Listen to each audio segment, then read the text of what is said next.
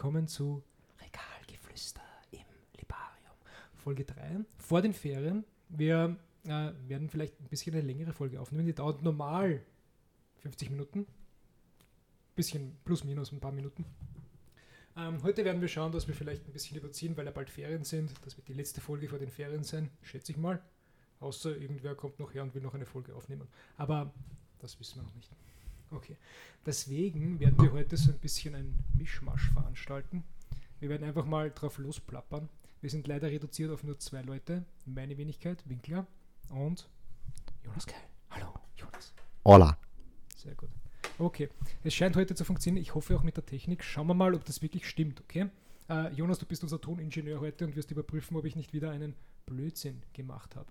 Gut, okay. Aber fangen wir mal an. Worüber berichten wir heute?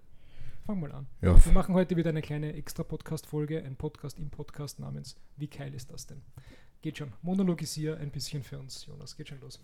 Nun denn, angesichts der wundervollen literarischen Werke, von denen ich mich hier umgeben sehe, würde ich gerne auf den einen D&D-Comic zu sprechen kommen, den sie mir letztes Jahr stolz überreichten. Uh, welchen? Ko uh, ja, ich habe ja, ja, ja, ja. Ähm, wir haben letztes Jahr eigentlich unseren ähm, Buchclub begründet und am Ende, weil Jonas und Annika so fleißig mitgeholfen haben, den Buchclub zu dem zu machen, was er heute ist, nämlich eine Zwei-Mann-Show. Egal. Nicht viel Ähm, besser als damals. Habe ich, hab ich, euch, äh, hab ich euch Urkunden gemacht und ich habe euch zwei Comics beigelegt. Für die Annika ähm, Black Widow und für dich war Deathbringer und D&D. Deathbringer und D&D von, von einem ganz bekannten Künstler, ich glaube Frank Frasetto, Frasetto glaube ich heißt der. Da war, da war das Cover, glaube ich, hier. Aber egal, ja, erzähl mal darüber. Ja, das Ja. ist ein guter, das ist eigentlich ein, gut, ein guter mm, mm, Kreis, der da geschlossen wird eigentlich. Ja. Ja. Also, ähm, wie ich Ihnen ja vor ein paar Wochen erzählt habe, diesbezüglich haben Sie auch angefangen, Ihren neuen Charakter zu schreiben, habe ich mich mit einer neuen Kampagne beschäftigt und ich zog einiges an Inspiration aus den Comics, die Sie mir freundlicherweise überwiesen haben.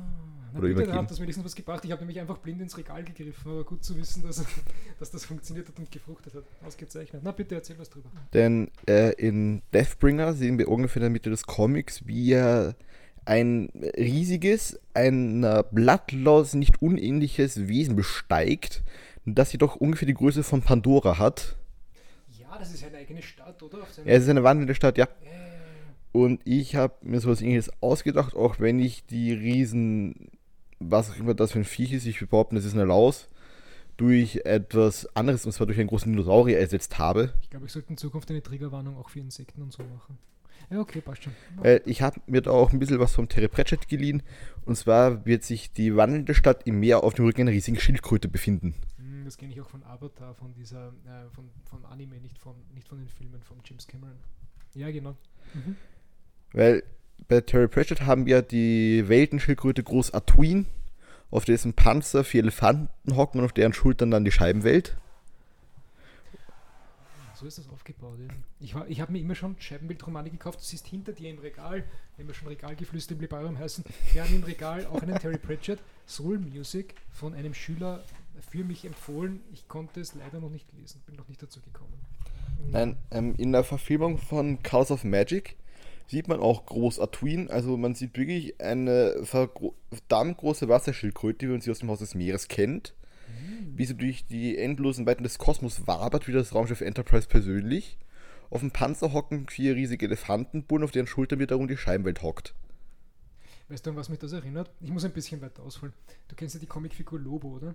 Ja, den Kopfgeldiger. der ist ziemlich brutal, ziemlich äh, ja, ähm, ungefähr auf Superman-Level von der. Weltraumbikender Und- Kopfgeldiger. Und er hat aber ein, er ist, er ist ziemlich, ein ziemlich ein harter, oder? Ja. Also da können wir, uns- sind wir uns, glaube ich, einig.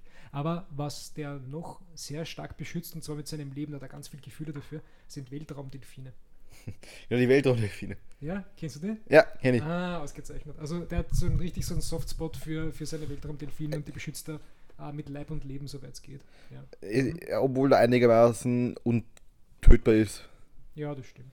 Ich meine, er hat sich Kämpfe mit Superman geliefert und ist da meistens oben rausgekommen. Ja, äh, es liegt auch daran, dass das Lobo im, eigentlich im Prinzip unsterblich ist, weil er sowohl aus Himmel als auch aus Hölle rausgeflogen ist. Ähm, deswegen nimmt ihn keiner mehr auf. Er konnte sich eine Zeit lang auch selber klonen aus einem Blutstropfen. Ja. Hier muss ich ähm, jetzt kurz auf die Mythologie unserer heutigen Zeit zurückgreifen, weil dass er sowohl aus dem Himmel als auch aus der Hölle rausgeflogen ist, erinnert mich an die Legende von dem Charakter rund um Halloween. Denn es ging um einen irischen Mann, dessen Namen ich nicht leider nicht mehr erinnern kann, weil der Teufel wollte ihn zweimal holen, hat ihn jedes Mal ausgetrickst und der Teufel, und er hat dann den Teufel wieder freigelassen. Aber der Teufel muss ihm versprechen, dass er seine Seele, dass er seine Seele in Ruhe lassen wird. Dann hat er aber ein derhaft sündhaftes Leben geführt, als er gestorben ist, hat Gott ihn halt in die Hölle verbannt. Und der Teufel hat ihm ja schwören müssen, dass sie nicht in die Hölle holt, also hat den noch daraus gehaut. Ja, ich glaube, Lobo hat damit gar nichts zu tun, aber das ist äh, trotzdem eine interessante Anekdote gewesen. Vor allem, ähm, da, daher kommt auch der Ja. Brauch, ähm, Kürbislaternen zu schnitzen. Denn der Teufel hatte Mitleid und der Mann nahm eine Rübe, die er in seiner Tasche hatte, höhlte sie aus und der Teufel gab ihm ein Stück ewig, ewig glühender Kohle, mit der er sich so eine kleine Fackel gebaut hat. Oh, das hört sich romantisch an. Fackel, Fackellicht hat jeder gerne. Naja, na, nach dem Mythos wabert er schon seit mehreren tausend oder hundert Jahren durch das Nichts. Also, Na okay, das ist dann doch ein bisschen langweilig auf Dauer gesehen, denke ich. Ja. Okay, ja. Okay, aber vom, um auf deine Geschichte zurückzukommen, was wolltest du uns noch erzählen? Ähm, D&D-mäßig. Genau. Ähm, in der neuen Kampagne wird es sich darum gehen, einen, wie sag ich das, ja, mehr oder weniger einen Gott zu besiegen. Oder ein, eigentlich das Hinaufsteigen eines Dämons zu verhindern. Ich glaube, du musst ein bisschen genauer werden, oder? Ja. Was für ein Gott Also, ähm, Dämon, Dämonengott. denn? weil- weil- Dämonengott. Ja, schön. Okay. Weil wir D&D-Leute kennen ja den Abyss, diesen riesen Höllenschlund. Und es gibt auch die sogenannten neun Höllen. mhm. Jede Hölle wird von einem Dämonenkönig regiert. Hat das was mit Dante zu tun? Ich glaube, Dante ist sogar tatsächlich. Ich habe ja das Buch hier. Das ist ja hinter mir. Oh, oh, er dreht sich um. Das wird gefährlich. Oh ja. Oh, oh, Buch wird rausgezogen aus dem Regal. Genau, denn hier im wunderschönen Spielleiterhandbuch, das habe ich mir als Vorlage genommen. Ich war so frei. Ja, blätter gut. Blätter gut im Buch herum, da wird man es gut sehr schön. Sehr schön. Mhm. Genau. ASMR haben wir ja versprochen. Mal, oder? Genau. ich glaube, ich habe es mal im Unterricht versprochen einer Schülerin, dass wir eine ASMR-Folge machen. wenn, wenn der Bedarf besteht, bitte unbedingt Bescheid sagen. Genau. Also, wir haben ja den Abyss. Weil, also. Ja, der Abyss, das ist halt. Das, was. Ein Loch ohne Boden. Nein, nicht wirklich. Es ist das, was wir Warhammer-Fans als Warp bezeichnen würden. Okay. Das ist alles, was eigentlich schön ist, nur sehr, sehr, sehr verstörend abgewandelt. Im, zum Beispiel aus dem Abyss kommt auch der durch vor allem Stranger Things bekannt wurde Demogorgon. Der ist der Gott, König, Dämon, schlechter Herrscher einer Ebene des Abyss. Und zwar vom Eingang, glaube ich sogar. Dann weiter unten hockt die Spinnenkönigin Lolth, die von den Drow, also den Dunkelelfen, angebetet wird. Die spinnt ja. Äh, Ja, so ziemlich. Sie ist Spider-Man, aber sehr, sehr böse. Okay. Ob- obwohl sie ein dann Passi- war's richtig. Obwohl, Fun Fact über Lolf, unter ihrem Kommando stehen die Dämonen mit dem ursprünglichen Namen der Ycho-Lols. Mhm. Äh, Mit dem tue sogar ich mir schwer. Denn den Ja, Abyss, es hört mit LOL auf. Also, denn der Abyss ist ja in verschiedene Schichten unterteilt. Mhm. Am Anfang ist ja das klaffende Maul. Das ist sozusagen der Eingang zum Abyss. Dort hockt Demogorgon und futtert gerne alles, was da reinkommt. Es gibt dann auch noch durch den bösartigen Lichgott ähm, Orcus. Das war der erste Lich und ein grausamer Totenbeschwörer. Der hat die Ebene des Thanatos und eine Nekropole gebildet. Er ist sozusagen das D&D-Äquivalent zu Nagash aus dem Warhammer Fantasy-Universum. Nagash ist der Totengott und dürstet danach, sämtliches Leben auszurotten. Und ganz und irgendwo dazwischen ist auch noch das Dämonennetz von Lolf, wo halt Lolf rumhockt. Es gibt auch noch Sachen wie. Lolf. Nein, wir machen, mit Ol. nein, wir machen jetzt kein Meme daraus. Nein. Oh ja, bitte passt als Memes. Alle, die Fuck. zuhören. Also, und das, es gibt auch noch das endlose Labyrinth. Das ist etwa so wie das Realm of Zinj im Warp. Es gibt auch noch das dreifache Reich. Das ist was ganz, ganz Fieses. Da hockt der Kratzt. Ein nicht sehr netter Kollege. Und die Todesteller, wo ähm, Yenogu, einer der Dämonen, also legendären Dämonenfürsten, hockt. Und es gibt dann auch noch den Hades. Das sind die drei Dunkelheiten. Nämlich, das sind Orte ohne Freude, Hoffnung oder Leidenschaft. Das ist einfach nur alles böse. Es mag dich nichts. Der, der hat auch die lustige Zusatzregel, dass wenn man zu lange darunter fällt, man sich in eine Larve verwandelt, aus der dann ein Dämon schlüpft. Das ist Die Verwandlung von Kafka. An das denke ich gerade. Das, kommt, das so, kommt das so rüber? Ist, ist man dann eine riesige Larve oder in Originalgröße? Wie funktioniert das? Erzähl mal. Also, ähm, im Abyss fluktuieren satanische und teuflische Energien. Satanisch und teuflisch? Da gibt es eine Unterscheidung? Das ist Ich habe Satan auch noch in die Geschichte mit reingeschrieben. Ich Okay. kann das. Ich bin der Dungeon Master, ich bin Gott, ich bin Nein, passt allmächtig. schon, passt schon. Du musst nur, du musst nur deine Lore ein bisschen weiter ausarbeiten. Ich arbeite ja dran, aber wenn ich Sehr- die Lore sehr- weiter ausarbeite, dauert dieser Podcast vier Jahre. Naja, wir hin. also ich finde es ich find's realistisch. Und gut. Also, beides. ähm, wenn man in Gehenna ist, dann durchschreitet man die drei Phasen davon. Das sind die drei Höllen im Hades. Mhm. Und ich glaube, ich, hab- ich, glaub, ich verzapfe wieder hier Blödsinn, weil ich mich komplett versprochen habe. Genau. Das macht nichts. Wir, wir, verzapfen nur Genau. Es gibt den ist Hades und Ja. der ist in drei Schichten unterteilt. Wie eine Zwiebel. Die werden auch die, die drei Dunkelheiten genannt. Und durch die muss man halt warten, wenn man weiter durch den Abyss durch will. Und es gibt dann im Dungeon Masters Guide, ähm, Herr Preußer, hier sehen Sie es kurz, Ja, ich, Ich- sehe es, du hast, den, du hast den Finger drauf und ich schaue gerade ein bisschen mit. Ähm, es gibt hier nämlich die Zusatzregel der abscheulichen Transformation. Und lortig ist das so: Die grauenhaften Energie des Abyss durchdringen die Menschen, die durch ihn wandern, und lassen sie zu einer missgebildeten Larve werden. Also der Körper wird verkrüppelt, bricht zusammen mit so einer Larve, wenn nicht ein entsprechender Gegenwurf gemacht wird. Nicht vergessen, wahre Schönheit kommt von innen. Es ist egal, Ja. wie man außen Die Larve Ja. ist dann ein ist dann, ist dann ein mittelgroßer Unhold, der neutral böse ist, bedeutet er macht all nichts Besonderes, er ist einfach nur da und greift willkürlich an.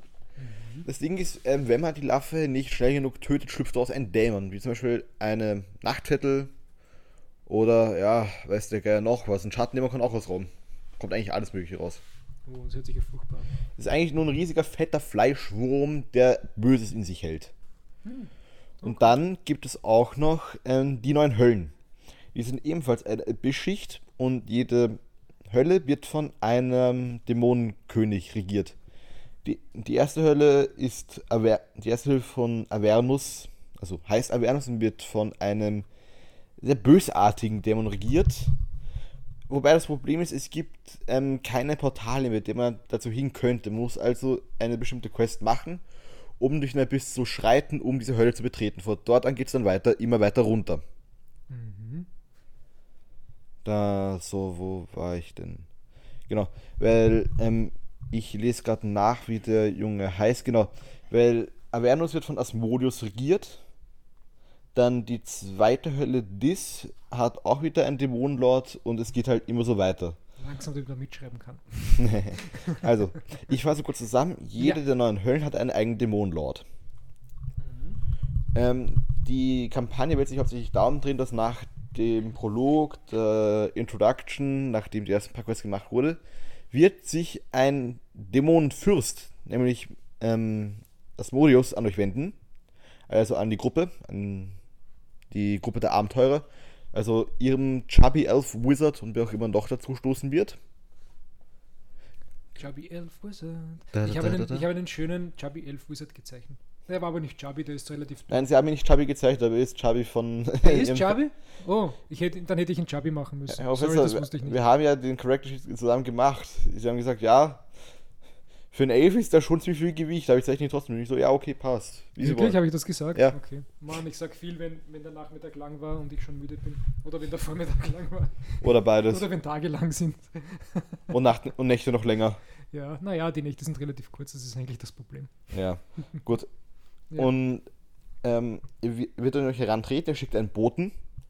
Also einen irgendeinen kleineren Unhold oder satanischen Diener, weiß der Geier was, die wird zu euch kommen Mhm. und sagen, Leute, ich hasse euch Viecher, zwar abartig, aber Und er lädt euch dann in die Hölle ein, dass ihr mal Besuch abstatten könnt.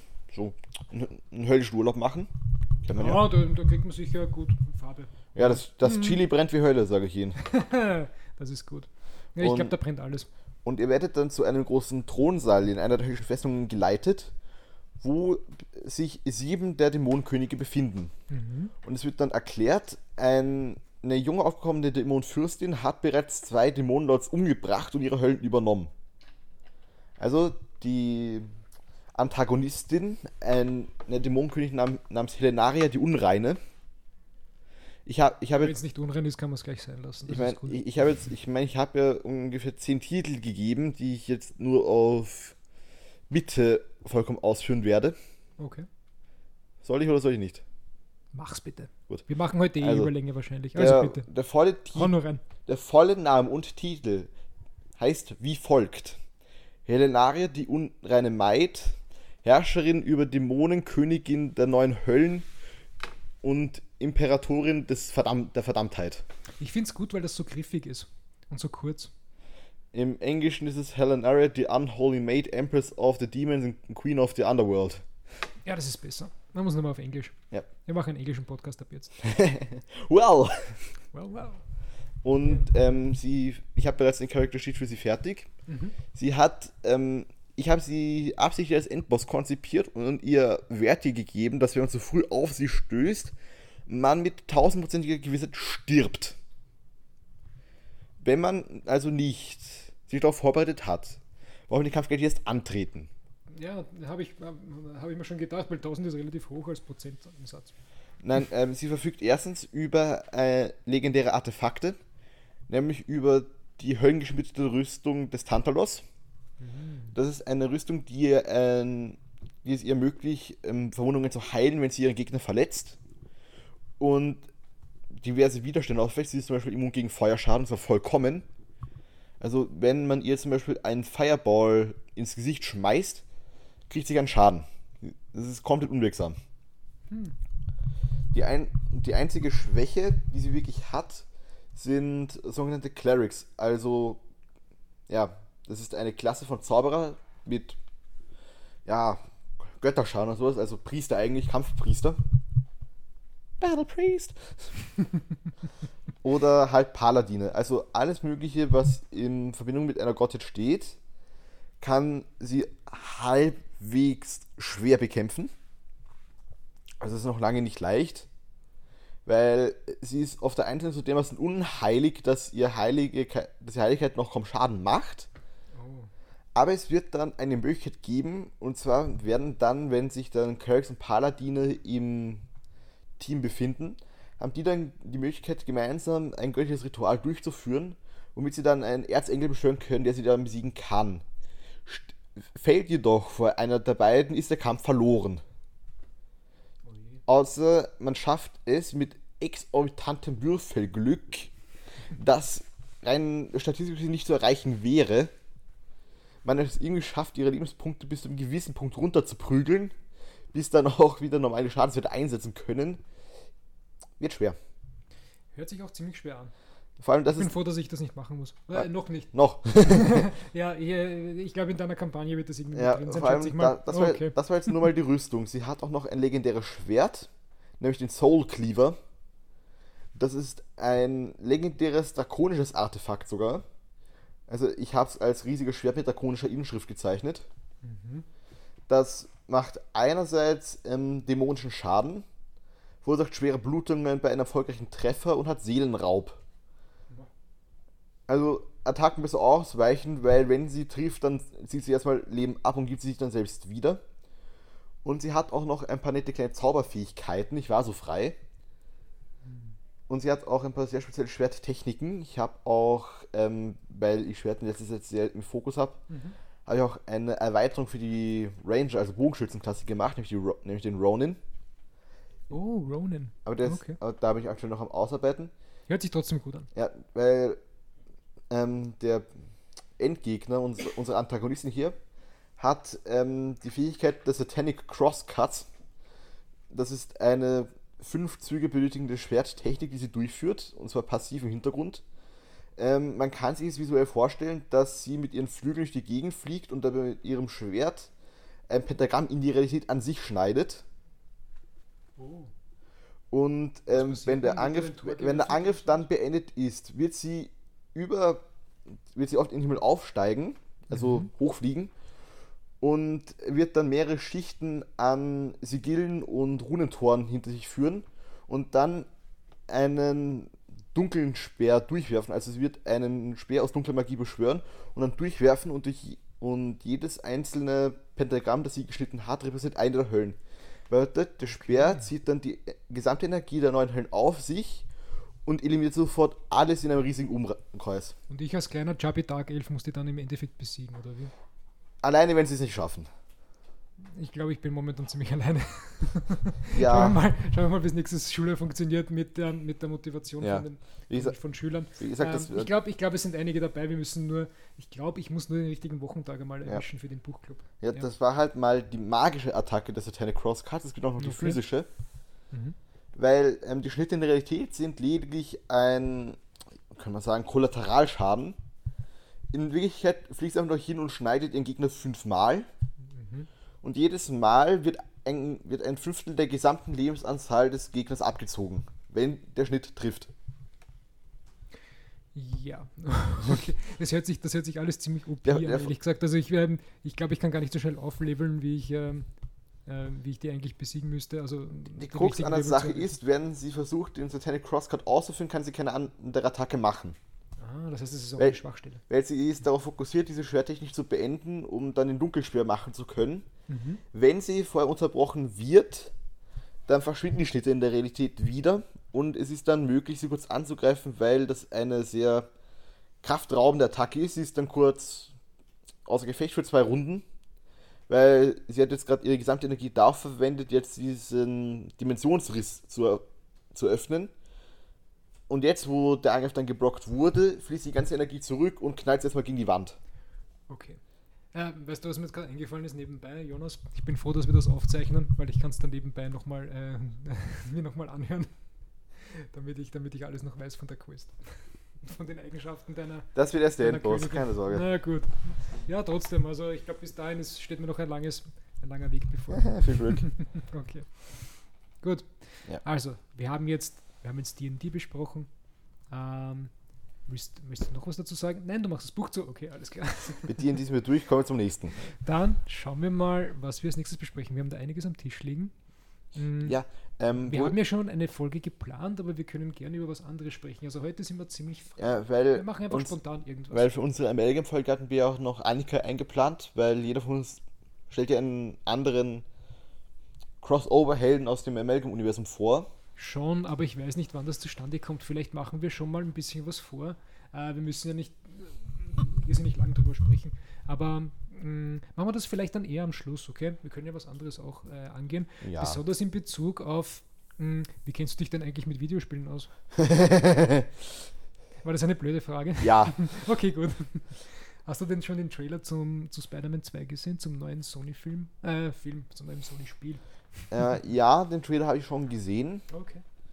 obwohl ich jetzt aktuell nicht wirklich mich darauf fokussiert habe, Mhm. denn es kommen auch irgendwann mal ähm, Star Wars Outlaw heraus, also Star Wars Bounty Hunter oder keine Ahnung, wie das heißt, irgendwas mit Outlaw, Trolling von Dingenskirchen. Star Wars spiele ich gar nicht so viel. Wie, ist denn die Qualität der letzten Spiele so gewesen? Also, ähm, ich muss zugeben, Star Wars ähm, Jedi Fallen Order war sehr gut. Auch wenn es mir etwas zu puzzlelastig war, ehrlich gesagt. Vor allem, weil äh, manche Re Regeln nicht verstanden bringen können und so immer hinter dem Blöden zwischen und her hoppen, das Spaß machen kann. Wie gesagt, die Puzzle waren manchmal etwas anstrengend. Das Kampfsystem hat da wirklich großen Spaß gemacht. Es war etwas Souls-like. Warum sind eigentlich in jedem dieser Spiele neuerdings so Puzzle drinnen? Also neuerdings eh nicht, das ist eh schon länger der Fall, aber ich glaube, ich habe das Gefühl, keiner kann sie leiden, aber jeder muss sie machen. Also, manche Spieler schaffen es sehr gut, Puzzle mit einzubringen. Hm, Zum Beispiel ähm, das Spiel Ghost Runner. Das ist eigentlich wirklich das, was man sich unter Cyberpunk vorstellt. hm, Man ist ein Cyberpunk-Roboter Ninja. Das ist ganz lustig. Und die Puzzles bestehen dort darin, ähm, im Movement. Also man muss sich richtig bewegen können und braucht die Reflexe, um sich eine Plattform zu verstellen, dass man nicht in die unendlichen Tiefen absackt. Und dann, wenn man ein Terminal hackt, kommt ein kurzes Level, wo man dann ein Bewegungspuzzle absolvieren muss.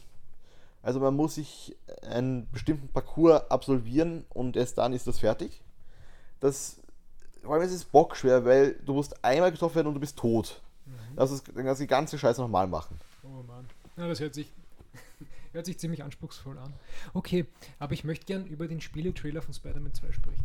Gerne. Ähm, weißt du, Weißt du da irgendwas? Ich erzähle einfach mal, okay? Weil du Erzähl hast schon so viel gesprochen. Ich glaube, du bist schon, du bist schon ziemlich müde. ich glaube, glaub, über, solche, glaub, über solche Themen kann man eigentlich lang sprechen, aber ich möchte auch mal ein bisschen ähm, da reinkommen, weil äh, da gab es schon ziemlich viel Kritik, Kritik an diesem Trailer. Äh, vor allem wegen der Darstellung äh, eines bestimmten Elements, eines sehr beliebten Elements aus den Spider-Man-Comics. Nämlich, es soll ja in Spider-Man 2 erstmals der Symbiont auf, äh, vorkommen, ja, nämlich Venom, genau. Er hat ja angefangen als das Kostüm von Peter Parker von Original Spider-Man. Ja. Das wissen viele nicht lustigerweise. Das ist Wirklich nicht? Ja, einige, einige dachten, dass es dieses Venom-Monster halt immer schon gab und das halt das Kostüm. Ja, genau. und das halt das Kostüm äh, einfach immer schon Venom war quasi. Und äh, ja, das immer schon der Symbiont war, den halt Eddie Brock dann bekommen hat, um zu Venom zu werden und so weiter. Ja. Äh, ist aber nicht so. War ein Kostüm, das ähm, Peter Parker halt sehr stark verändert hat, weil das ein eigenes Bewusstsein hatte, was er aber nicht wusste lange Zeit. Es wurde erst später enthüllt, dass es eigentlich ein Alien ist. Ein Klintar. Ein Klintar. Mit Y. Ein Klintar. Wie es im Spiel umgesetzt wird, weiß ich nicht, aber es schaut eigentlich relativ cool aus, Ä weil man sieht ja schon ein bisschen ähm, am Spiel selber oder im Spiel, es ist ja noch, äh, der Trailer hat ja noch so ein unfertiges Footage gezeigt. Also es ist ja noch nicht ganz durch, es ist noch nicht ganz fertig ausgearbeitet, aber ich finde auch die Textur des Kostüms ziemlich interessant, weil es irgendwie so So kleberartig. Ja, so kleberartig, so glänzt, ja, das hat eine ganz eigene Textur. So ein bisschen matschig. Genau, wie, wie ein bisschen Gatsch schaut das einfach aus. Also, ähm, mhm. wenn ich hier gleich einhaken dürfte, ähm, ich habe mir vor geraumer, vor geraumer Zeit, wenn man so nennen kann, einen kleineren Gameplay-Trailer über das neue Kampfsystem angeschaut. Mhm weil da werden nun Venom-Fähigkeiten verfügbar sein, also dass man den Symbionten gezielt einsetzt.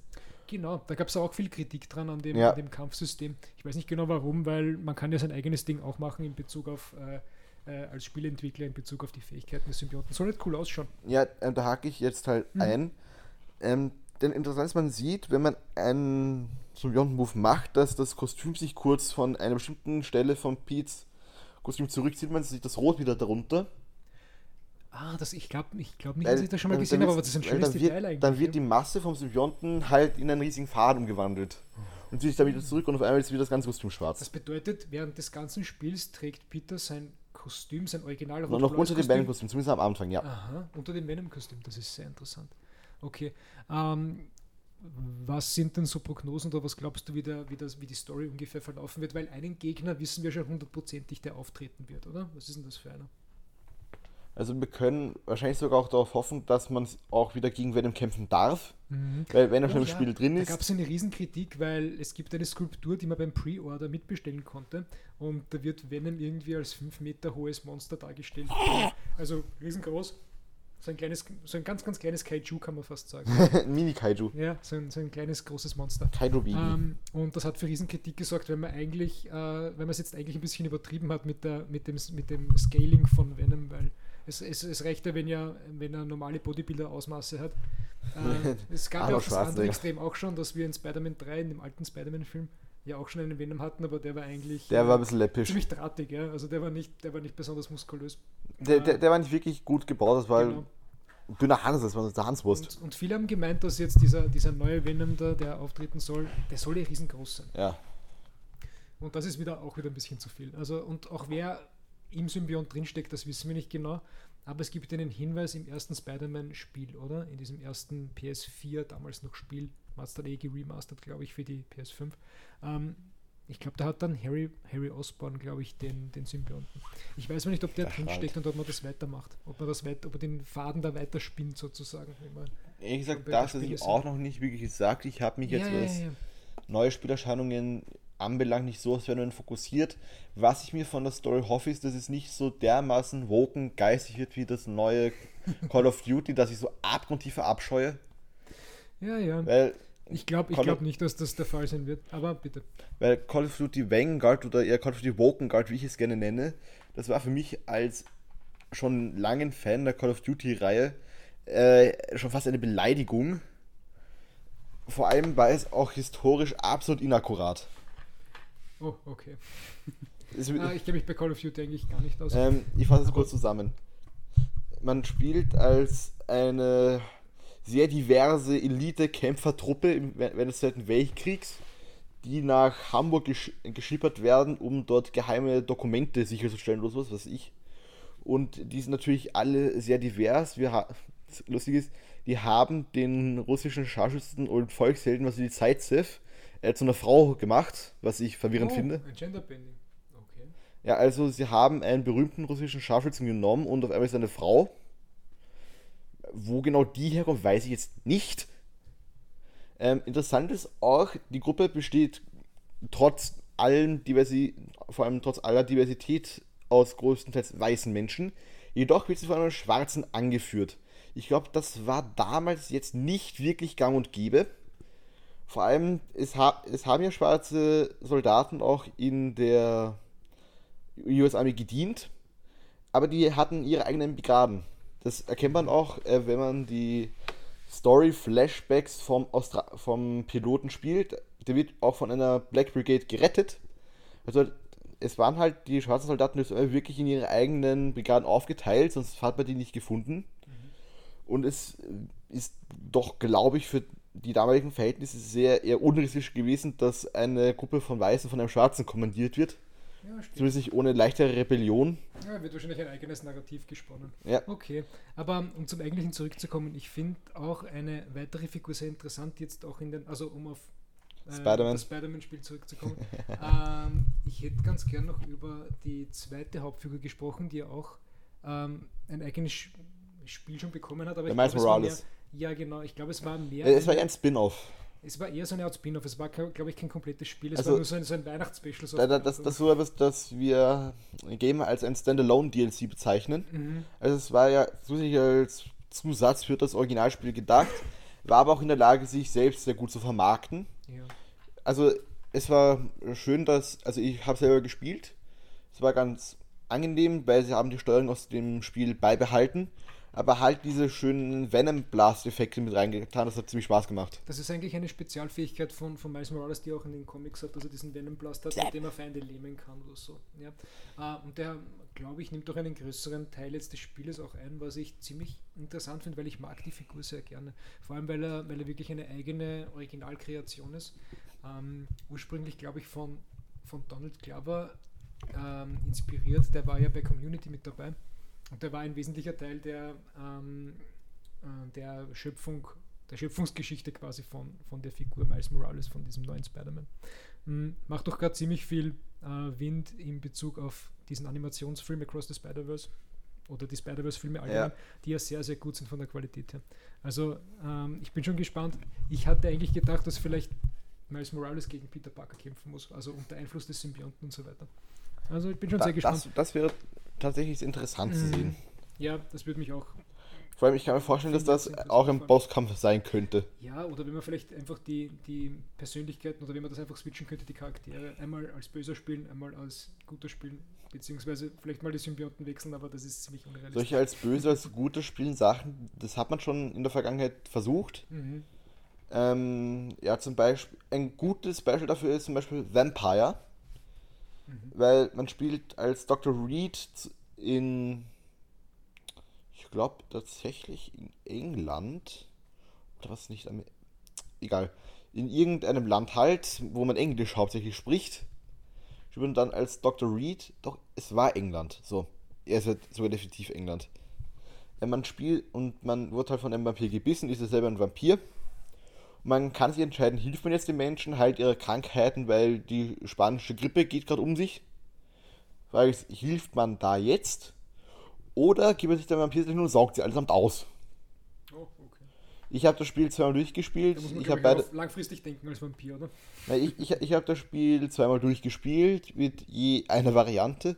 Also beim einen Spiel habe ich halt die Leute gerettet, beim anderen Durchlauf habe ich sie alles mit ausgesaugt, aber weil es gut also das Ding ist, wenn man einen der Menschen aussaugt, dann gibt einem das so dermaßen viele Er- Erfahrungspunkte, also oh, dass man sich faktisch komplett aufleveln kann. Also je mehr Menschen man aussaugt, umso mächtiger wird man auch. Okay.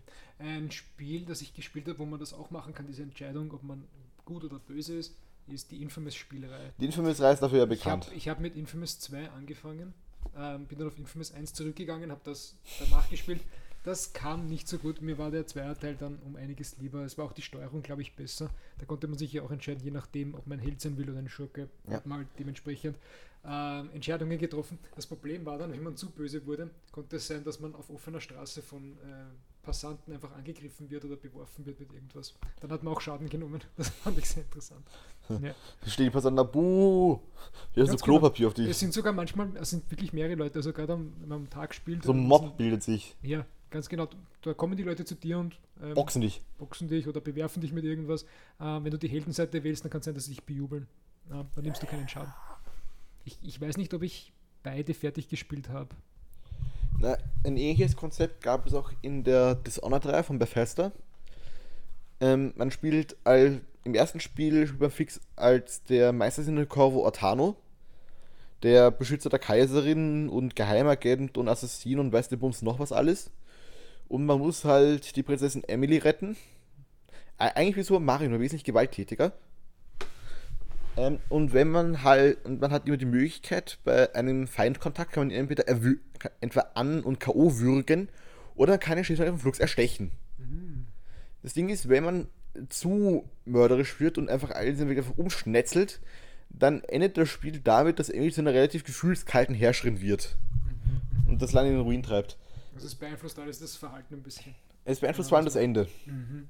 Ja, und Beim, das- beim, zweiten, halt. beim zweiten Spiel war es genau das gleiche. Ja. Weil ähm, in beiden Spielen ist das jeweilige Land, in dem die Geschichte spielt, von einer Pest befallen. Im ersten Teil waren es noch Ratten, im zweiten Teil waren es dann Blutfliegen.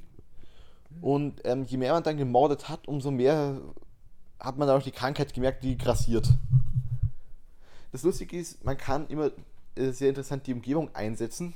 Das hat mir immer großen Spaß gemacht, meine Gegner auf mich aufmerksam zu machen, wegzulaufen und sie dann in ein Blutnest laufen zu lassen, wo sie dann von, von den Fliegen zerstochen wurden. Das war sehr interessant, hat mir immer große Freude gemacht. Ja. japanische Schreie meine Feinde. Uhu, uhu. Mm, mir, weißt du, was mir aufgefallen, aufgefallen ist jetzt, äh, als wir gesprochen haben? Wir haben sehr viel über Getier und so weiter gesprochen und über Insekten und über alles Mögliche. Da habe ich auch noch was.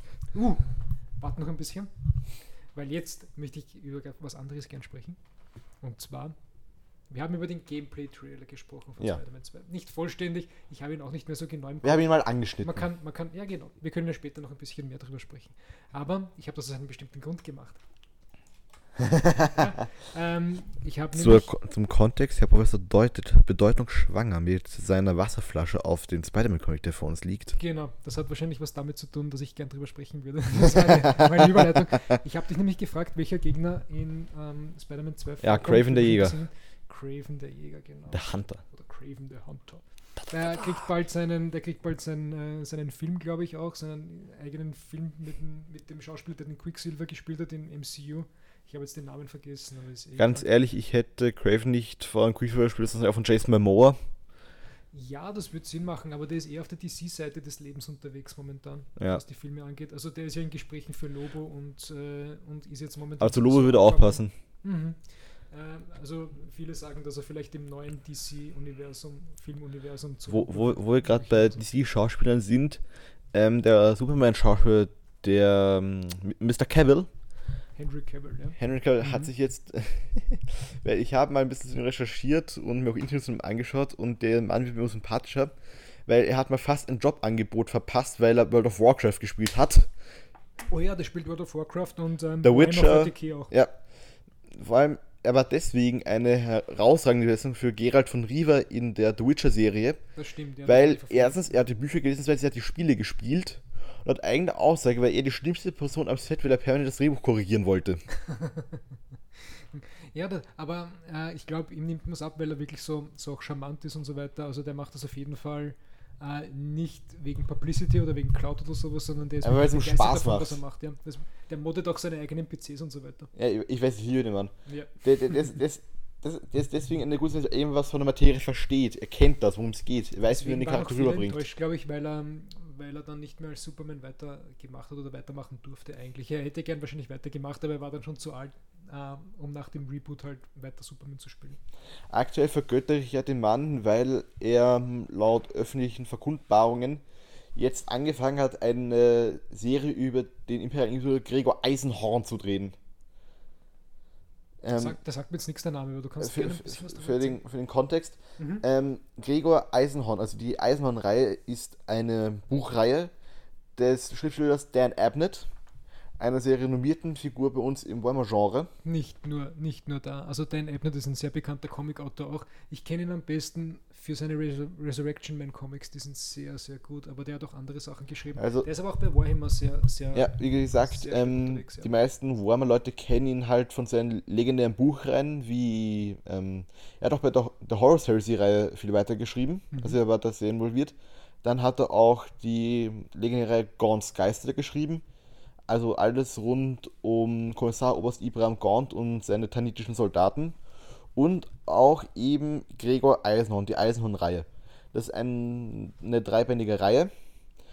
Lustig ist, ähm, jede, jeder Buchtitel, es waren Xenos, Malius und Hereticus und das sind die Namen der drei Inquisitionsorden, die es gibt. Also der drei bekanntesten. Und es geht halt um den Inquisitor des Ordo Xenos Gregor Eisenhorn, ein imperialer Inquisitor und sein Gefolge. Und die, in den Büchern geht es halt immer um die Fälle, die er bearbeitet. Die Inquisition ist sowas wie eine exorbitant gewalttätige Kriminalpolizei. Okay. Ja, das äh, Wie ist bekannt ein Warhammer? ja. Da- Das Schöne ist, ähm, sämtlich in seinen Büchern sind halt immer Referenzen zu seinen anderen Reihen. Ähm, zum Beispiel im zweiten Buch von der Eisenhorn-Reihe, das war Malleus, wird am Anfang Gideon Ravenor erwähnt. Und wie er dann während einer Parade bei einer Makropole so schwer verwundet wird, dass von ihm außer seinen Eingeweiden nicht mehr viel übrig ist. Und er wird in eine Gravilektik, Gravilektika, großer Gott, ist das ein Scheißwort, gelegt, um ihn am Leben zu halten. Es kam dann später tatsächlich auch eine Ravenor-Reihe. Und er wird in der Ravenor-Reihe am Anfang wirklich halt nur als die Person im Kasten oder wie ihn ein Psioniker eins nannte, der Stuhl bezeichnet. Und wenn man halt die Eisenhorn-Reihe gelesen hat, weiß man auch, warum Ravenor so aussieht. Und worum es da eigentlich geht. Es wird auch in einem Eisenhorn-Buch erwähnt, dass man dort eine Mika-Rüstung eines veteranischen Dragoners ausgestellt sieht in einem Schiffsquartier. Und die veteranischen Dragoner sind eine auftretende Fraktion in dem ersten Buch der Gons Geister-Reihe. Denn es sind Infanteriesoldaten von halt von Vitria, einem Planeten, die dafür bekannt sind, dass sie eine spezielle Rüstung tragen, die aus Mika in einem Glas gefertigt ist, die einen, eigentlich einen Tarnmodus bereitstellt. Und dann in Gaunt's Geister sieht man auch ein Flashback, also man sieht nicht, man liest ein Flashback aus Gaunt's Vergangenheit, wie er au- auf einer Schola Progeniam von dem dort vorsitzenden ja, ähm, Schuldirektor, könnte man sagen, befragt wird. Und zwar zu einem Zitat, das er vorliest. Und dieses Zitat stammt tatsächlich von Ravenor. Also man- wirklich, die Referenzen ziehen sich kreuz und quer durch seine Werke. Ich glaube, ich besitze ein Buch von der Reihe, oder? Das Ja, sie, sie, sie besitzen ein Buch von der, der Horror Heresy-Reihe. Okay. Und von der Ravenor-Reihe. Ja, aber mir kommt der Name bekannt vor. Ich habe mal ein Regal reingegriffen und habe mir das einfach rausgenommen. Sie hatten da den ersten Band nicht, aber ich werde mir Den habe ich, ich, ich, ich kann ja mal leihen. Ja, na, ich kaufe mir es lieber selber. Weil ich ihn gar nicht mehr zurückkriege. Okay. Ja, ja, vor allem, äh, es kann sein, dass es länger dauert, bis ich den mal, äh, bis ich mal dazu komme, den zu lesen. Okay, ähm, gehen wir wieder zurück. Machen Sie Wir Sie schweifen, Ausflüge. ab, wir schweifen oft ein bisschen ab, aber das liegt daran, dass wir es nicht nie gescriptet haben, aber wir skripten sowieso nie was. Also Wir improvisieren gerade ein bisschen. Genau, genau. Also, wir haben im Gameplay-Trailer von Spider-Man 2 äh, Craven gesehen, Spider-Man und das schwarze Kostüm, okay? Äh, es gibt eine ziemlich bekannte Geschichte, die ich gerade in Händen halte. Cravens letzte Jagd nehme ich mal an. Cravens letzte Jagd. Unsere einst genau, legendäre äh, Lektüre. Wo Spider-Man sein schwarzes Kostüm trägt und auch Craven eine große Rolle hat. Äh, das ist eine Geschichte, die normalerweise Spoiler Alert. Bitte? Spoiler Alert. Spoiler Alert. Ja, naja, äh, es ist ein ziemlich alter Spoiler. Also der, der Comic ist aus äh, dem Ende der 80er Jahre, Anfang der 90er. Trotzdem für Menschen, die noch vielleicht Aber noch lesen wollen. Wenn, wenn jemand lesen möchte, dann überspringt es ein paar Minuten. Äh, und wir fangen jetzt eine an, ein Stunde bisschen sein. über den Inhalt zu sprechen. Also ich glaube, dass es kein Zufall ist, dass Craven als Gegner gewählt wurde fürs zweite Spiel. Erstens wegen dieser Geschichte und zweitens auch, weil bald der Film rauskommt mit, ähm, mh, keine Ahnung wie er heißt, ich weiß es noch immer nicht. Ähm, aber Das weiß keiner. das ist ein eine Mysterium. sehr ähm, außergewöhnliche Geschichte. Äh, aus dem Grund, weil Spider-Man-Geschichten oft sehr, mh, sehr viel Alltag beinhalten, sehr lustig sind, sehr leicht sind. Ja? Und das ist eig- eigentlich ein sehr schwerer und düsterer Comic. Ja, Warum absolut. genau? Also es fängt eigentlich damit an, dass wir Craven sehen, der nackt in einem Raum ist und ähm, einen, Hau- ein Haufen Spinnen wird auf ihn losgelassen und der, und der isst sie, er konsumiert sie. Er, er frisst wirklich Spinnen. Ja, genau. Und er denkt an, an die an Spudermann. Zahnreich damals noch. Ähm, also er, er, Er, stammt ja aus einer russischen adligen Familie. Genau, genau. Also er war nicht so, er war, glaube ich, kein Mitglied der Zahnfamilie, aber eines Adelsgeschlechts. Ähm, das heißt, er ist schon sehr alt. Also das war wahrscheinlich so um 1916 rum.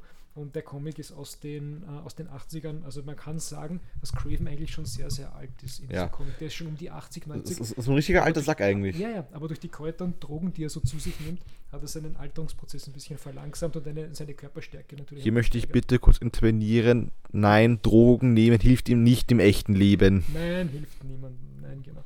Und er macht für seinen schlechten Geisteszustand und dafür, dass er sozial so Komplett abgestiegen wahnsinnig ist. ist. Ja, genau. Naja, Er ist wahnsinnig. das, ja. Also in dem Comic ist er halt ziemlich traurig, beziehungsweise Er hat so eine leichte Depression. Er macht ähm, das Tier, insbesondere eben die Spinne, dafür verantwortlich, dass es ihm so schlecht geht, weil Die Spinne hat ihn ein paar Mal angeblich geboxt. waren in dem Schiff, in dem er nach Amerika gekommen ist, lauter Spinnen drin und äh, die Spinne ist immer das, was er mit sehr schlechten Erlebnissen verbindet, mit seinem Abstieg quasi. Ja? Sozial, emotional, psychisch und so weiter. Liegt eventuell daran, dass Spidey, dass Budermann ihm manchmal ziemlich aus dem Maul gegeben hat. Ja, genau. Und Craven war ja längste Zeit, äh, der war ja ein sehr früher Gegner von Spider-Man, schon Ja.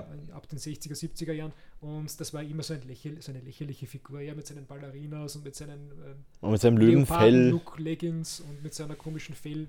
Ähm, aller Herkules. Wo er ja ähm, auf Nippelhöhe auf der Weste so Löwenaugen drauf hatte und der konnte Laserstrahlen aus denen rausschießen. So. Er war immer so ein Spaß- und, und Joke-Character.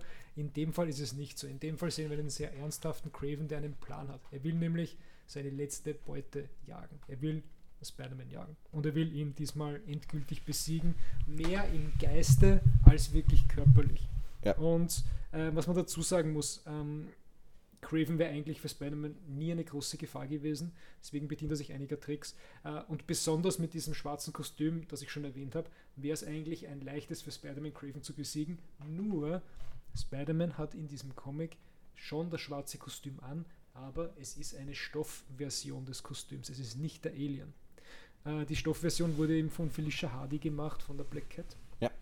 Und das trägt er während diesem Comic, weil wenn er das Alien-Kostüm hätte, wäre es viel zu leicht für ihn. Ja. Äh, dann aus seiner Bredouille herauszukommen, aus, seinen, aus seiner schwierigen Situation, in die ihn Craven bringt. Ähm, wir haben hier diese Szene, ich zeige sie gerade, mit, mit den 40.000 wo er Spinnen. die Spinnen konsumiert, wo er versucht, die Spinne in sich aufzunehmen quasi und zu einer Spinne zu werden. Also Natürlich darf der Drogencocktail auch nicht fehlen. ja, genau. Und es ist so, dass es, dass es irgendwie so wie eine Art Voodoo-Zauber rüberkommt, weil Peter das irgendwie spürt. Ja? Er spürt diese Verbindung zu Craven, wie er gerade, wie Craven gerade sich äh, An Spinnen labt. Als, genau, ähm, Spinnen ein bisschen als Knabberzeug benutzt und äh, das lässt ihn keine Ruhe. Peter zieht dann sein Kostüm an und schwingt durch die Stadt. Es regnet und es donnert und es blitzt und man sieht in diesem Schatten, in diesem Dunkel sieht man Craven, ja, den Jäger. Und ähm, auch schwer bewaffnet. Also es ist so, dass er quasi irgendwie angelockt wird. Also Spider-Man wird von irgendwas angelockt. Er hat halt einen Köder gestellt. Craven ist halt nach wie vor ein Jäger. Genau. Und es ist so, dass ähm, Peter dann von einem Pfeil, von einem Giftpfeil getroffen wird und geschwächt wird. Ähm, Und noch man K.O. geht. Das, ja, genau. Craven beschießt ihn off-panel quasi. Also man sieht das nicht, aber ähm, er ist sehr benommen, er ist schon quasi dann verwundet und erst später, nachdem Peter ein paar Halluzinationen hat, schlägt Craven zu, schlägt ihn bewusstlos. er fängt ihn mit einem Netz. Also er schlägt nicht bloß, er schießt ihn mit dem Betäubungsgewehr ins Gesicht. Genau. Also es ist auf Auch jeden Fall ziemlich schwer betäubt. Er ist noch bei Bewusstsein, aber es ist ziemlich schwach. Er ist, er ist, er ist ziemlich schwach und kann sich nicht gut wehren. Und Craven nimmt dann eine Flinte raus, ein Gewehr. Und Betäubt äh, ihn damit man endgültig sieht sozusagen. Dann, man sieht dann diese, äh, dieses Panel, wo, wo, er direkt, wo man direkt in den Gewehrlauf reinsehen kann von Craven. Und Craven drückt ab und man, sieht, man hört dann nur noch, oder man sieht dann nur noch das Soundword Blam und dann wird es schwarz. Ja? Und während das Ganze passiert, sieht man, wie ein Diener von Craven ein Grab aushebt. Und dieses Grab wird für Spider-Man sein. Für Für Peter. Spudermann. Ja, und es ist aber so, und das sehen wir eigentlich erst später, dass Craven nur mit einem Betäubungsschuss geschossen hat und dass Peter eigentlich noch am Leben ist. Und er wird jetzt eigentlich aber auch lebendig begraben. begraben. Ja. Und Craven übernimmt seine Stelle als Spider-Man und wird das Kostüm überziehen und dann für Gerechtigkeit sorgen, aber auf seine Art und Weise, um wirklich zur Spinne zu werden. Ja? Ja. Um wirklich das, was er am meisten fürchtet, was er am meisten hasst, zu werden. Das war natürlich zu- eine regelrechte Rufmordkampagne gegenüber Spider-Man. Kann man gut sagen, ja, das stimmt wirklich. Und was man noch dazu sagen muss, ähm, eine der wichtigsten Figuren in Spider-Mans Leben, nämlich Mary Jane, hat auch einen Auftritt. Die sind zu dem Zeitpunkt nämlich relativ frisch erst verheiratet. Und die wundert sich natürlich, warum Peter nicht zurückkommt. Äh, weil er halt zu dem Zeitpunkt halt irgendwie mh, Zwei Meter ja, unterm Boden hockt. irgendwie indisponiert ist. Also der hat ein bisschen was zu tun. Ähm, Er ist wacht dann- verhindert. Genau, er ist ein bisschen verhindert leider. Ähm, es kommen noch ziemlich viele andere Figuren vor. Ja, zum Beispiel Vermin. Vermin zum Beispiel, der wird, der wird irgendwie als große Gefahr dargestellt. Er ist eigentlich aber keine so wichtige Figur in den Comics. Es wird in diesem Comic erwähnt, dass er gegen Captain America gekämpft hat. Ja. Ja, den der ist relativ stark, er ist auch relativ sch Schildmann, ja. Er ist relativ schwer zu, zu erlegen. Ähm, und der wird auch oft verwendet als, mh, als Gegner für, für Spider-Man, um ihn weiter zu schwächen. Ähm, wenn ich hier gleich einhaken dürfte, Bitte gerne. Im Amazing Spider-Man-Spiel, das noch für die Xbox 360 rauskam, da gab es auch Vermin. Also es gab alle drei verschiedene Mutanten. Es gab, Vermin gab es im Videospiel, Ja? wirklich? Ah, das wusste ich nicht. äh, es gab Vermin, es gab Rhino, es gab Scorpion. Alles als Mutantenvarianten. Und dann gibt's noch, Hm. und dann gibt es auch noch eine Fino, der Typ ist das, was so ein Piranha-Mutant. Hört sich gut, dann sollte man wieder neu auflegen, das Spiel. Und Vermin war tatsächlich ein gar nicht so leicht zu besiegener Gegner. Mhm. Also, ich habe mir dem Bosskampf die Zähne ausgebrochen. Das war unglaublich. Naja, äh, was interessant ist, also um auf Mary Jane zurückzukommen, die macht sich dann auf die Suche nach Peter. Äh, wieder im Regen, also es regnet ziemlich lange. Irgendwie regnet es permanent in diesem Comic. Dann, bitte? Es regnet irgendwie permanent in diesem Comic. Ja, also es soll halt diese düstere Stimmung natürlich auch ein bisschen widerspiegeln, also diesen, diese sehr düstere, finstere, erwachsene, diese erwachsene Geschichte. Ein, ein bisschen wie im Film Seven, da regnet es auch permanent. Mhm. Es pisst wie aus Eimern. Ja. Und äh, Mary Jane wird dann auch bei der Suche nach Peter, weil sie rausgehen muss, um ihn zu suchen, weil sie sich sehr Sorgen um ihn macht. Wird sie von einer angegriffen. Straßen, erst einmal von einer Straßen. Erst, von- erst von der Straße gegangen, Ja. dann kommt Spudermann. Und, ähm, dann kommt Spider-Man, ja, aber es Aber ist Craven. nicht Spider-Man, sondern es ist Craven in der Verkleidung von Spider-Man und Mary Jane ist erst einmal sehr erfreut, als sie sieht, dass Spider-Man da ist und gegen die Gangster kämpfen wird. was, Moment. Das Problem wird sein, dass Spider-Man, in dem Fall Craven, ziemlich hart zuschlägt, ja, und äh, der und, und Mary Jane merkt das natürlich und sagt dann, nein, Moment. äh, da stimmt was nicht, das kann nicht sein, du bist nicht der, von dem ich glaube, dass du es bist. Ja? Und sie sagt ihm auch, dass er unbedingt aufhören soll damit. Ja? Und Craven flüchtet dann und Mary Jane bleibt sehr verwirrt zurück, weil sie das nicht ganz einordnen kann, was da Und passiert denkt weil sie sich, was zum Geil ist hier gerade passiert? ganz genau. Und ich weiß nicht, ob du es noch weißt, aber weißt du, wie lange Peter da unten begraben liegt im Koma? Das war noch eine Woche. Im Comic, glaube ich, wird gesagt, dass es sogar zwei Wochen waren. Ein, Ja. ja, zwei, zwei Wochen war es. Ich bin mir nicht hundertprozentig sicher, aber ich glaube, dass es zwei Wochen waren. Fa es waren fast exakt 14 Tage. Ja, ja, ja. Kann sagen, Und- und am siebten Tage. Und er, war, er hat deswegen so lange überlebt, weil er halt wirklich in einem Koma gelegen hat, äh, Drogen induziert. Und die Und Spinnen, er hat halt Heilkräfte. geatmet und so weiter. Und ja, ich glaube auch seine, Sind Selbstheilungskräfte. Ja. Und es ist auch so, dass, Er schaufelt sich aus dem Grab heraus, um Raven erneut zu konfrontieren. genau, und dazwischen versucht Craven als, als Spider-Man das zu machen, was Peter nie geschafft hat. Er versucht, Vermin zu bekämpfen. Aber er kommt dabei ziemlich aufs Maul. Also, Das stimmt. Vermin gibt ihm wirklich. Er schafft es, glaube ich, dann, ihn zu Ja, besiegen. genau. er, er sperrt dann Mhm. Vermin ein und fordert dann sogar Spider auf, Vermin zu töten. Ganz genau. Und erst sehr viel später, im vierten oder fünften Teil, sind wir dann erstmals wieder Peter ähm, hier in diesem Panel zum Beispiel ganz, ganz klein am Anfang des, des vierten Teiles Ja. oder des fünften, äh, wie er langsam zu sich kommt. Und er sieht dann die Geister von vergangenen Zeiten. Also das hier ist, glaube ich, Ned Leeds, der war mal der Hobgoblin. Ja, wir sehen auch Onkel Ben. Genau. Mal wieder. Onkel Ben, wirklich? Wo? Da. Nein, das ist Ned Leeds. Aber es kann sein, dass man Onkel Ben auch sieht. Ja, Aber Onkel der, war, kam der ist einmal vor vor. kurzem, der ist zu dem Zeitpunkt, wo der Comic spielt, erst vor kurzem gestorben. Der war der, der wurde als der Hobgoblin bezeichnet, aber es war eigentlich, äh, es wurde dann gewettet sozusagen. Also das war er nicht wirklich. Ja, man sagt, ihn, man nennt ihn doch liebevoll Hobby.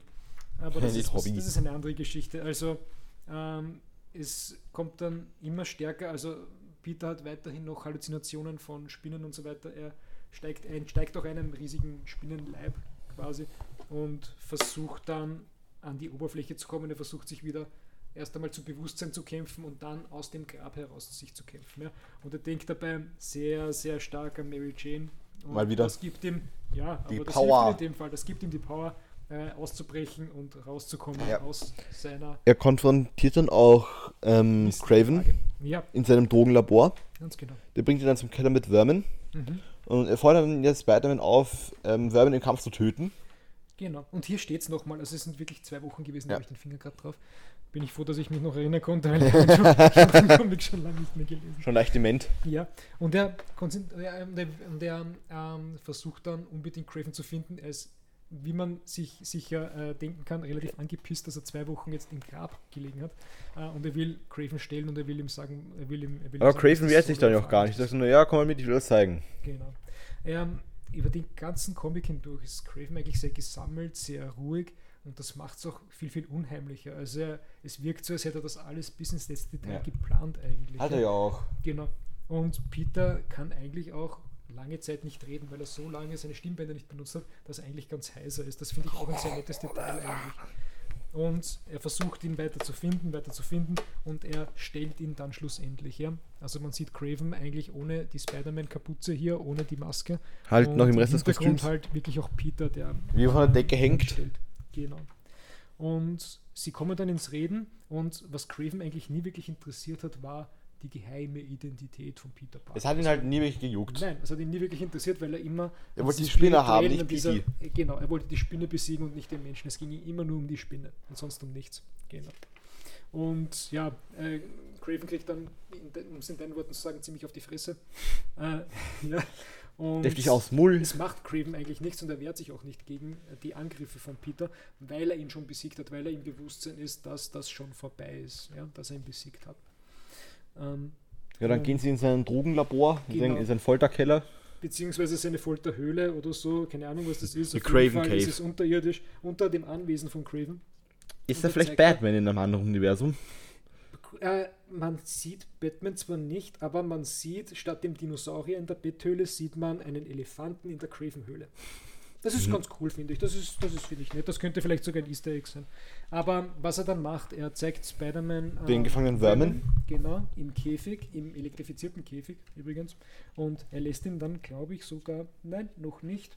Er lässt ihn dann aber frei, genau. Und Peter muss gegen Vermin kämpfen und gegen ihn bestehen, so wie es Craven auch schon gemacht hat. Ähm, Spider-Man weiß aber, dass Vermin eigentlich. Nicht wirklich, was er ist das. ein wildes Tier und er macht es nicht aus, aus, aus bösen Gründen heraus. Er macht das mehr aus Instinkt heraus, dass Ja. er Menschen angreift, dass er Menschen verletzt. Er Obwohl, er greift Menschen auch wirklich nur dann, an, wenn sie in seine Höhle kommen. Genau. Und das ist und äh, Vermin lebt ja eigentlich In der Kanalisation. Kanal. Ja, in der Kanalisation. Mit seinen Ratten. Mhm. Ja, ganz richtig. Und Peter ähm, schafft es eigentlich nicht wirklich, ihn zu besiegen. Craven ruft ihn zurück, er peitscht ihn äh, und jagt ihm ein Messer durch die Hand, also durch die Hand von Vermin quasi. Ja. Und hält ihn dadurch auf. Elefanten fest. Und ähm, Vermin läuft dann weg und das ist für Craven die Bestätigung, dass er der bessere Spider-Man wäre, die bessere Spinne. Und dass er ihn wirklich und endgültig besiegt hat. Ja. Und ähm, ja, Craven lässt ihn dann einfach auch gehen. Also der Kampf ist damit vorbei. Das war's. Craven hat seine Bestätigung, er lässt ihn gehen, er lässt ihn frei und Peter schwingt Davon. verwirrt eigentlich zurück. Du hast ein Schwingding. Ja, also er geht nach Hause und die Geschichte ist damit eigentlich zu Ende. Ja, die Geschichte Ähm, ändert sich zumindest die düster. Geschichte zwischen Spider-Man und Craven. Genau. Äh, an der Stelle vielleicht wäre eine kleine Spoilerwarnung angebracht, oder eine kleine Triggerwarnung vor allem. Ähm, wer, wer jetzt da sensibel auf Suizid oder sowas reagiert, sollte vielleicht ein bisschen weiterspringen. Ja, was wir jetzt erzählen, ähm, geht schon ziemlich, ziemlich tief da rein in die Materie. Also. Ja, Craven hat seine Flashbacks, seine kleinen. Ja, also ich kann da ein bisschen was zitieren, ich kann da äh, ein bisschen was daraus vorlesen aus dem Comic. Also Craven sagt jetzt in einem inneren Monolog, wie ruhig ich mich fühle. Als ob etwas in mir, ein Knoten aus Angst und Wut und vielem mehr, sich endlich gelöst hätte. So viele Jahre die Flucht aus Russland, das Ersticken in Amerika, die wiedergefundene Ehre im Dschungel, so viele Jahre und nie fand ich Frieden oder Glück. Aber ich fühle, dass es auf mich wartet, dass das Glück ganz in der Nähe ist. Vielleicht da draußen im tosenden Regen, im dumpfen Grollen des Donners. Frieden, Ruhe, Glück, ein Ende. Und wir sehen halt immer wieder auch dieses Gewitter, den Blitz, den Krach, das Laute. Ja? Und er sagt dann, seine letzten Worte, die er sich denkt, sind, sie sagten, meine Mutter war wahnsinnig. Und was man sieht, ist ein Schatten von Craven, wie er sich eine Flinte, ein Gewehr in den Mund steckt und abdrückt. Und das ist das Ende von Craven dem Jäger. Das ist Das ist quasi, wirklich seine letzte Jagd. genau, das ist quasi die Szene, in der er Selbstmord begeht und sich selbst äh, das Leben nimmt, aus dem Grund, weil sein Leben, seine Story, ähm, das, was er machen wollte, das, was er erreichen wollte, weil er das erreicht hat. Und damit ist es für ihn zu Ende. Glaubt er zumindest. Ja, er glaubt es. Mhm. Er wird natürlich des Öfteren dann auch noch wiederbelebt und so weiter, so wie es in Comics eben ist. Und ähm, ja, damit ist die Geschichte von Craven und Cravens letzte Jagd eigentlich vorbei. Ich, es kann sein, dass wir im Spiel vielleicht ein paar Easter Eggs finden in Bezug auf die Geschichte, weil es eben eine ziemliche Korrelation ist, dass wir das schwarze Kostüm sehen und auch Craven in diesem Spiele-Trailer. Ähm, das ist ein sehr interessanter Comic. Er hat sehr erwachsene Themen, ähm, deswegen auch wirklich ähm, mit Vorsicht zu genießen, wenn man ähm, wirklich Probleme mit gewissen Themen hat. Also da muss man echt aufpassen. Also es geht viel um Klaustrophobie, Suizid und so weiter. Also wenn man das nicht so gut erträgt, dann sollte Eine fesselnde Geschichte ist es doch. ja, also es ist auf jeden Fall gut geschrieben. Ich mag den Autor sehr gerne. Und der hatte in der Zeit auch seine Blütezeit. Das ist der JMD Matthäus. Wahrscheinlich habe ich den jetzt komplett falsch ausgesprochen. Äh, die Zeichnungen sind auch sehr gut von Mike Zeck, auch ein bekannter, bekannter Künstler. Und das war es eigentlich mit der Geschichte, über die ich äh, kurz sprechen wollte. Sie liegt in unserer Bibliothek im Libarium in zehnfacher Ausführung auf. Man kann sie also jederzeit aus dem Regal rausnehmen und mal in der Gruppe auch lesen. Sehr interessant. Ich sehe schon, ähm, dass sich Jonas auf etwas Neues vorbereitet. Ich glaube, der möchte uns etwas über Mangas erzählen. Kann das sein? Ich habe einen neuen Manga gekauft, ähm, den ich auf Grundlage einer Empfehlung in einem Comic-Shop mir besorgt habe. Ähm, das ist eine relativ neue Serie, glaube ich. Da gibt es Ja. nicht so viele Bände. Ähm, der heißt Wie und worum geht's, Jonas? Geht schon los. Also es geht, also er heißt Hell's Paradise. Ähm, es geht um. Ich, ich kann es immer noch nicht. Es geht um einen Shinobi, sagen wir so, Gabimaro. Es ist eigentlich mehr oder weniger Naruto, aber wesentlich blutrünstiger. Der wird in halt die sogenannte Paradiesinsel geschickt, die aber eine eher ja, lebensfeindliche Umgebung darstellt. Also ein Paradies ist nicht wirklich, außer man ist sehr morbide. Ich kenne mich da noch nicht so gut aus, ich habe selber noch nicht so weit gelesen und geschaut. Ich, ich habe hab nicht einmal den ersten Band komplett durch. Ich habe mal reingelesen. Ich finde es sehr interessant. Äh, es ist eine interessante Prämisse, glaube ich, ganz am Anfang. Ähm, es hat mich noch nicht so gefesselt, aber ich bin der Typ Leser. Das ist immer so. Ich steige eigentlich erst immer im Band 3, Band 6 oder irgendwie mittendrin ein. Das hat mir sehr geholfen, zum Beispiel bei so langen Serien wie Invincible oder so, dass ich dann besser reinkomme, wenn die Zeichentechnik besser wird, die Kolorierung besser wird oder wenn die Story schon ein bisschen komplexer wird. Das funktioniert beim Manga, finde ich, ganz, ganz schlecht bei mir. Bei Comics geht's und auch bei anderen Werken, also auch bei, Büch bei Buchserien oder sowas. Ja, da funktioniert Also auch niemand kennt in Medias Res. Mhm. okay. Ähm, wollen wir noch über was anderes sprechen? Also was ich noch empfehlen könnte, ich möchte noch eine Empfehlung machen, außer du möchtest noch weiter über Mangas sprechen. Nein, jetzt nicht Mhm. wirklich. Ich habe jetzt nichts alles rauszuhauen. Ja, also wenn das für dich passt. Ich habe zuletzt auch noch einen sehr guten ähm, Comic gelesen, der jetzt nichts mit Superhelden zu tun hat, aber mit so Crime Noir ein bisschen. Ja, das ist ein sehr interessanter, sehr schöner Comic auch. Den haben wir gerade bei uns im Librarium drinnen. Den habe ich mal bestellt auf Englisch und ähm, ich habe ihn jetzt auf Deutsch in der Neuauflage vom Carlsen Verlag nochmal gekauft. Der heißt Black's Ad. Black's Ad ist ein relativ, genau, ist ein relativ äh, ist, ist das eine Katze? Der wurde erst, ja genau, der wurde erst vor kurzem fertiggestellt und wir sehen hier eine, ähm, eine humanoide Katze, also mit einem menschlichen Körper, aber äh, mit einem Katzenkopf, miau, miau. die eine Zigarette raucht. Also das ist zumindest auf dem Cover drauf. Also meine Katze raucht keine Zigaretten, soweit ich weiß. Ja, und äh, nein, das machen die wenigsten hoffentlich. Also hof hoffentlich nur Passivrauch, wenn überhaupt. Also am besten gar nicht natürlich. Ja. Und diese Serie hat, glaube ich, begonnen irgendwo Anfang der 2000er und wurde erst in den 2010ern fertiggestellt. Diese Version ist vom Juli 2020. Also das wird immer wieder neu aufgelegt, weil es eben eine sehr interessante Geschichte ist. Es geht hier um einen ähm, Kater in menschlicher Gestalt namens Black's Ad. Man sieht ihn oft im Hemd und im Trenchcoat. Ähm, also klassischer halt Detektiv der 40er Jahre. Ganz genau, ganz genau. Und äh, es werden auch verschiedene historische Events da irgendwie mit äh, reingenommen. Halt nur Katzenmodus. Am Anfang, genau. Am Anfang ist es mehr so ein typisches Murder Mystery, da geht es noch nicht so, so, stark um Politik oder so. Da wird halt eine Frau umgebracht, ähm, glaube eine auch eine Katze, aber es sind verschiedene Tiere, die im Black Set äh, Eigentlich sowas wie Zootopien und ein bisschen sowas, blutiger. Genau, ja, wir haben hier sowas wie ein, wie ein Frettchen und eine Schlange. Das ist ein Krokodil. Verschiedene Reptilien, genau. Ähm, es gibt auch später einen Eisbären und dieser Eisbär wird als quasi als Nazi dargestellt. Ähm, die Perspektiven und die Technik, wie gemalt wird, das sind wirklich wunder wunderschöne Gemälde. Es ist nur leider ein sehr, sehr kleines Format, das ich hier in der, das ich hier in der Hand halte. Ähm, ja. Das ist normal Albumformat, also es ist eigentlich viel größer. Aber das hier ist halt die kompaktere Version, die wir hier in der Bibliothek haben. Und es macht eigentlich sehr viel Spaß, es zu lesen, weil es wirklich die, die Gesichtsausdrücke und auch die Tiere sind manchmal sehr abgestimmt auf die Charaktereigenschaften äh, der Figuren. Ja? Und die Gesichtsausdrücke passen oft sehr, sehr gut dazu. Also Geschäftsmänner werden manchmal als so irgendwie so Geckos dargestellt. Das siehst du auf der zweiten Seite. Ja, aber es passt, es passt. gut, vor allem mit Hemd und Anzug. Also sehr, sehr interessant. Es schaut auch sehr, sehr gut aus. Ähm, manchmal sieht Black's Ad, also die Hauptfigur, ein bisschen aus wie Batman im Trenchcoat. Ich finde das sehr, sehr na, na, na, na, na, na, na, na, na, Catman. Ganz genau. Das ist das hier links unten im Panel zum Beispiel. Da finde ich, sieht das Er sieht wirklich aus wie Batman. Ja, es sieht sehr, sehr ähnlich aus.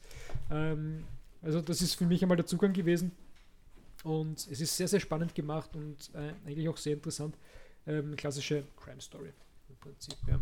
Also Wunderschön. auch nicht gegeizt mit äh, Gewalttaten, die hier dargestellt werden. Wenn das irgendwie. Das wird doch sowieso nie. ich gebe zu, es erinnert mich etwas an ein Spiel, das ich als Kind, nämlich, spiele nämlich L.A. Noir. Ja, das kenne ich. Ich kenne es vom Namen her, zumindest gespielt habe ich es nicht. Also, man, es dreht sich um den Detektiv Cole Phelps des LAPD. Mhm. Und man spielt halt mit ihm, muss halt Kriminalfälle klären. Sogar sehr amüsant, ich mag's. Ja. Und es, es, es werden immer wieder private Sachen von, von Black's Ad verwoben mit halt irgendwelchen politischen Sachen. Ah, ist es der Nazi-Eisbär, den ich da gerade sehe? Genau. Das ist der Eisbär, der oft diese. Ähm, Nazi-Armbinde trägt, aber nicht mit dem Hakenkreuz in der Mitte, sondern mit einer stilisierten Schneeflocke, mit so einem Piktogramm von einer Schneeflocke abgebildet. Ja. Was ist das dann, das Eisige Reich? Es kann sein, ja, aber es geht hier wirklich mehr um die Farbe Weiß, eben für die weißen Tiere im Vergleich zu den farbigen Tieren sozusagen. Ähm, es wird aber auch der Kalte Krieg weiter erwähnt. Also man geht verschiedene politische oder politisch-historische Dinge einfach aus der Sicht dieser Welt oder dieses Universums an. Das finde ich sehr, sehr interessant, sehr ähm, eindringlich auch. Ja? Also man sieht auch eine Version vom Ku Klux Klan und von den brennenden Kreuzen und so weiter. ja, also sehr, sehr, äh, sehr, sehr spannend, sehr, sehr interessant auch zu lesen. Es ist eine Empfehlung von mir. Also wer das noch nicht kennt, Black's Ad, äh, sehr interessanter Comic, sehr schön gezeichnet und wirklich mit einer tollen Story auch. Ähm, lädt einfach zum Mehrfachlesen auch ein, das Ganze. Ja. Okay. Ja, und wenn wir Amalgam noch nicht machen können, würde ich fast sagen, ich habe mich ein bisschen ausgetobt. Ich weiß nicht, wie es dir geht, Jonas. Aber mir geht's super. Mich grinst noch die Figur von Professor Hummel an. Ich habe jetzt Bock auf Bemalen. Dann würde ich sagen, gehen wir vielleicht noch bemalen. Ich hoffe, wir treffen im BE-Kammer noch wen, aber wir können eh auch selbstständig rein. Wir können auch selbstständig rein. Ja, selbstständig rein. Wir, wir werden alles wieder an seinen Platz legen, wo es hingehört. Ähm, das heißt, mit dem Buchclub geht es noch weiter, aber die Podcast-Folge ist damit mal abgeschlossen. Wir haben jetzt ein bisschen überzogen, aber das war, glaube ich, keine schlechte Sache. Okay. Für den Kontext, ich schüttel demonstrativ den Kopf. ja. ja, genau. Man muss, man muss manchmal ein bisschen ähm, beschreiben, was man macht. Das ist ein bisschen ungewohnt. Nun, Der in der neuen Podcast-Folge von Wie geil ist das denn? Wir geben nun die Der Podcast Umgebung. im Podcast, nicht vergessen. Der Podcast im Podcast. Mhm. Wie geil ist das denn? Wir geben nun die Umgebung durch wörtliche Beschreibung wieder da und welche Aktionen durchgeführt werden. Mhm. Professor Winkler grinst und schaut auf seinen Yoga-Laptop. Mein Yoga-Laptop, ja. Steht da. Mhm, es ist ein Yoga-Laptop. Äh, Ich mache kein Yoga, aber mein Laptop macht Yoga. okay, soweit so gut. Ich würde sagen, wir beenden es an der Stelle. Äh, eine neue Folge, halt ein bisschen improvisiert, aber ich glaube, das kennt man eigentlich von uns so. Hier möchte ich gerne Deadpool aus der Ultimative Spider auf der Ultimative Spider-Man zitieren. Improvisation. Stehe ich voll drauf. Improvisation ist das Salz in der Suppe des Lebens. Okay, gut, ich glaube, das sind, das sind sehr weise Worte. Bevor wir noch mehr Blödsinn reden, hören wir an der Stelle auf. Danke fürs Zuhören und bis zum nächsten Mal. Tschüss.